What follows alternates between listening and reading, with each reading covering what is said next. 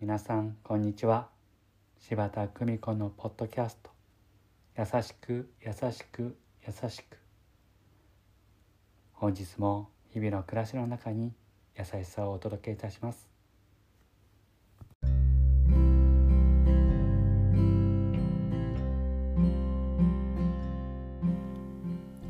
見取り師柴田久美子でございます。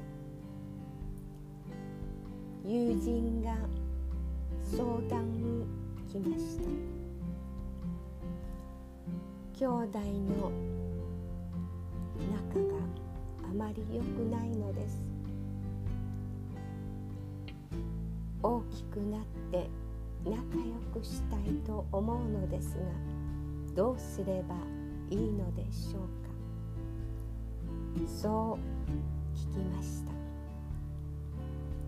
私には兄がいます。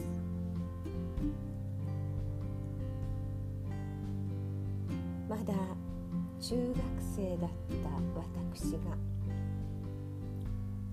兄に反発してたくさんの暴言を吐きました。すると兄は当時柔道をしていたので私を本気で投げ飛ばしました。その日から半分恐怖と尊敬の中で兄に反発することはなくなりました。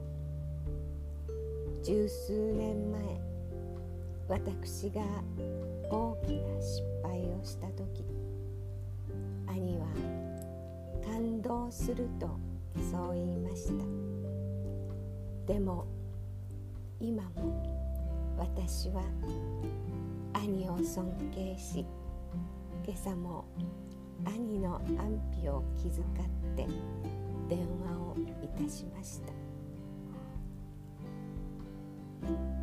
正直に素直に向き合うこと。それが仲良く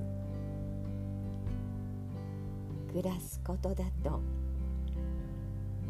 そう私は彼女に伝えました。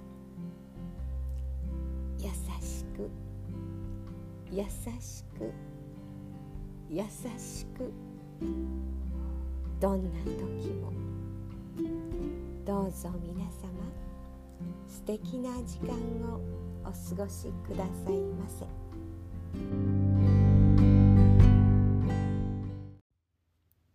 ご視聴ありがとうございました。今日も素敵な一日をお過ごしください。